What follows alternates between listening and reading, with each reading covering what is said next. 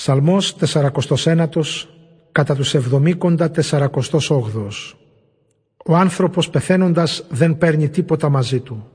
Στον πρωτοψάλτη. Ψαλμός για τη συγγένεια του Κορέ. Ετούτο ακούστε όλοι οι λαοί. Όλοι της γης οι κάτοικοι προσέξτε. Κοινοί και επίσημοι. Πλούσιοι και φτωχοί μαζί. Λόγια σοφά θα πει το στόμα μου και συνετέστανε οι σκέψεις της καρδιάς μου.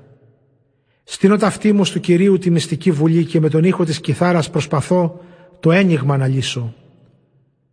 Γιατί στη συμφορά στις μέρες να σκιαχτώ από τη μοχθηρή αυτών που με καταδιώκουν; Από εκείνους τα αγαθά τους που στηρίζονται και για τα πλούτη τους τα μύθι τα καφιούνται; Κανένας δεν μπορεί κάποιο άλλου τα χρέη να πληρώσει ούτε και τα δικά τους στο Θεό. Είναι πανάκριβο το λίτρο της ζωής τους και ουδέποτε πληρώνεται ώστε να ζήσουν ως το τέλος, ποτέ τον τάφο να μην δουν. Καθένας βλέπει πως και οι σοφοί πεθαίνουν, χάνονται όπως οι τρελοί και οι ανόητοι και εγκαταλείπουν σ' άλλους τα αγαθά τους. Η τάφη τους είναι τα σπίτια τους για πάντα, η μόνιμη διαμονή τους όλες τις γενιές.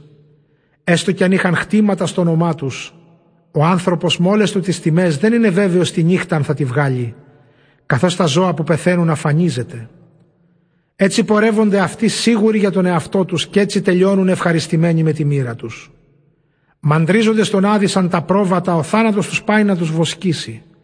Θα διαφεντέψουν πάνω τους οι δίκαιοι το πρωί, θα φανιστεί η μορφή τους, ο Άδης θα είναι η κατοικία τους, αλλά ο Θεός θα σώσει τη ζωή μου, από τα νύχια του Άδη θα με πάρει.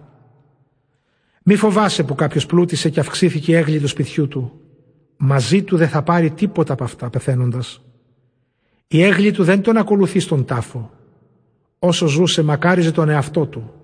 Σε πεφημούν γιατί περνάς καλά. Όμως και αυτός θα πάει να βρει τη γενιά των προγόνων του και πια ποτέ το φως δεν θα το δούνε.